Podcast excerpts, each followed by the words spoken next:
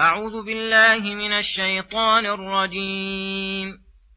قل اللهم مالك الملك تؤتي الملك من تشاء وتنزع الملك ممن تشاء.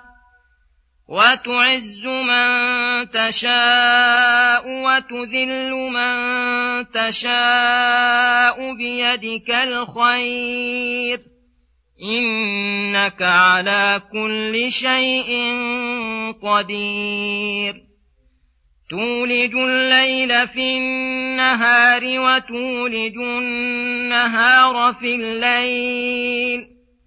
وتخرج الحي من الميت وتخرج الميت من الحي وترزق من تشاء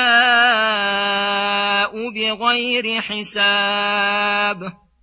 لا يتخذ المؤمنون الكافرين أولياء من دون المؤمنين.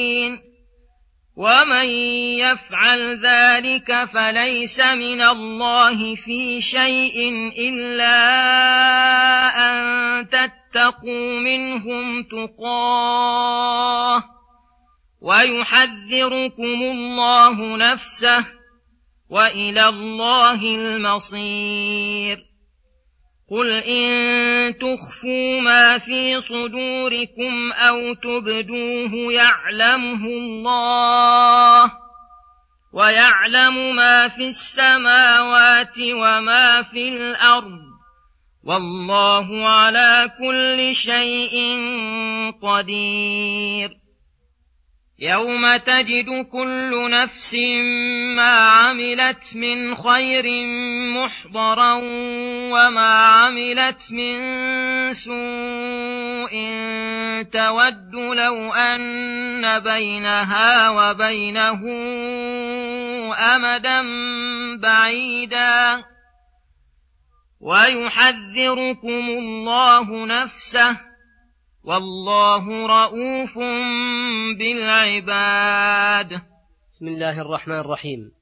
السلام عليكم ورحمة الله وبركاته. يقول الله سبحانه قل اللهم مالك الملك تؤتي الملك من تشاء وتنزع الملك ممن تشاء وتعز من تشاء وتذل من تشاء. بيدك الخير إنك على كل شيء قدير. يأمر تعالى نبيه صلى الله عليه وسلم أصلع وغيره تبع أن يقول عن ربه معلنا بتفرده بتصريف الأمور وتدبير العالم العلوي والسفلي واستحقاقه باختصاصه بالملك المطلق والتصريف المحكم. وأنه يؤتي الملك من يشاء وينزع الملك ممن يشاء ويعز من يشاء ويذل من يشاء. ليس أمر بأماني الكتاب ولا غيرهم. بل الأمر أمر الله والتدبير له. ليس له معارض في تدبيره ولا معاون في تقديره. وأنه كما أنه متصرف بمداواة الأيام بين الناس فهو المتصرف بنفس الزمان. فقوله بيدك الخير أي الخير كله منك. ولا يأتي بالحسنات والخيرات إلا الله. وأما الشر فإنه لا يضاف إلى الله تعالى لا وصفا ولا اسما ولا فعلا ولكنه يدخل في مفعولاته ويندرج في قضائه وقدره. فالخير والشر كله داخل في القضاء والقدر فلا يقع في ملكه إلا ما شاء ولكن الشر لا يضاف إلى الله. فلا يقال بيدك, بيدك الخير والشر بل يقال بيدك الخير كما قاله الله وقاله رسوله. وأما استدراك بعض المفسرين حيث قال وكذلك الشر بيد الله فإنه وهم محض. ملحظهم حيث ظنوا أن تخصيص الخير بالذكر ينافي قضاءه وقدره العام وجوابه ما فصلنا يولج الليل في النهار يولج النهار في الليل أي يدخل هذا على هذا ويحل هذا محل هذا ويزيد في هذا ما ينقص من هذا ليقيم بذلك مصالح خلقه ويخرج الحي من الميت كما يخرج الزروع والأشجار متنوعة من بذورها والمؤمن من الكافر والميت من الحي. كما يخرج الحبوب والنوى والزروع والأشجار والبيضة من الطائر فهو الذي يخرج المتضادات بعضها من بعض. وقد انقادت له جميع العناصر. فقول وترزق من تشاء بغير حساب. قد ذكر الله في غير هذه الآية الأسباب التي ينال بها رزقه كقوله ومن يتق الله يجعل له مخرجا ويرزقه من حيث لا يحتسب ومن يتوكل على الله فهو حسبه. فعلى العباد أن لا يطلبوا الرزق إلا من الله ويسعوا فيه بالأسباب التي يسرها الله وأباحها ثم يقول سبحانه لا يتخذ المؤمنون الكافرين أولياء من دون المؤمنين. الآيات. هذا نهي من الله وتحذير للمؤمنين أن يتخذوا الكافرين أولياء من دون المؤمنين. فإن المؤمنين بعضهم أولياء بعض فالله وليهم. من يفعل ذلك؟ التولي. فليس من الله ذي شيء. أي فهو بريء من الله والله بريء منه. كقوله تعالى ومن يتولهم منكم فإنه منهم. وقوله إلا أن تتقوا منهم تقاه أي إلا أن تخافوا على أنفسكم. في إبداء العداوة للكافرين فلكم في هذه الحال الرخصة في المسالمة والمهادنة لا في التولي الذي هو محبة القلب الذي تتبعه النصرة ويحذركم الله نفسه أي فخافوا واخشوه وقدموا خشيته على خشية الناس فإنه الذي يتولى شؤون العباد قد أخذ بنواصيهم وإليه يرجعون وسيصيرون إليه فيجازي من قدم حقوقه ورجاءه على غيره بالثواب الجزيل ويعاقب الكافرين ومن تولاهم بالعذاب الوبيل. ثم يخبر تعالى بإحاطة علمه بما في الصدور سواء أخفاه العباد أو أبدوه كما إن علمه محيط بكل شيء في السماء والأرض فلا, يخفى فلا تخفى عليه خافية. ومع إحاطة علمه فهو العظيم القدير على كل شيء الذي لا يمتنع عن إرادته موجود.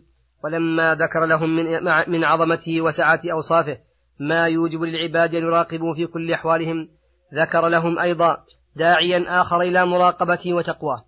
وهو أنهم كلهم صائرون إليه وأعمالهم حينئذ من خير وشر محضرة فحينئذ يغتبط أهل الخير بما قدموه لأنفسهم ويتحسر أهل الشر إذا وجدوا ما عملوه محضرا ويودون أن بينهم وبينه أمدا بعيدا إذا عرف العبد أنه ساعي ربه وكادح في هذه الحياة وأنه لا بد أن يلاقي ربه ويلاقي سعيه أوجب له أخذ الحذر والتوقي من الأعمال التي توجب الفضيحة والعقوبة والاستعداد بالأعمال الصالحة التي توجب السعادة والمثوبة. ولهذا قال تعالى يحذركم الله نفسه وذلك بما يبدي لكم من أوصاف عظمته وكمال عدله وشدة نكاله ومع شدة عقابه فإنه رؤوف رحيم من رأفته ورحمته أنه خوف العباد وزجرهم عن الغي والفساد. كما قال تعالى لما ذكر العقوبات ذلك يخوف الله به عباده. يا عباد فاتقون.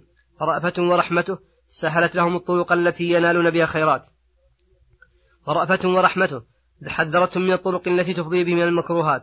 فنسأله تعالى أن يتمم علينا إحسانه بسلوك الصراط المستقيم والسلامة من الطرق التي تفضي بسالكي إلى الجحيم. وصلى الله وسلم على نبينا محمد وعلى آله وصحبه أجمعين. إلى الحلقة القادمة غدا إن شاء الله. السلام عليكم ورحمة الله وبركاته.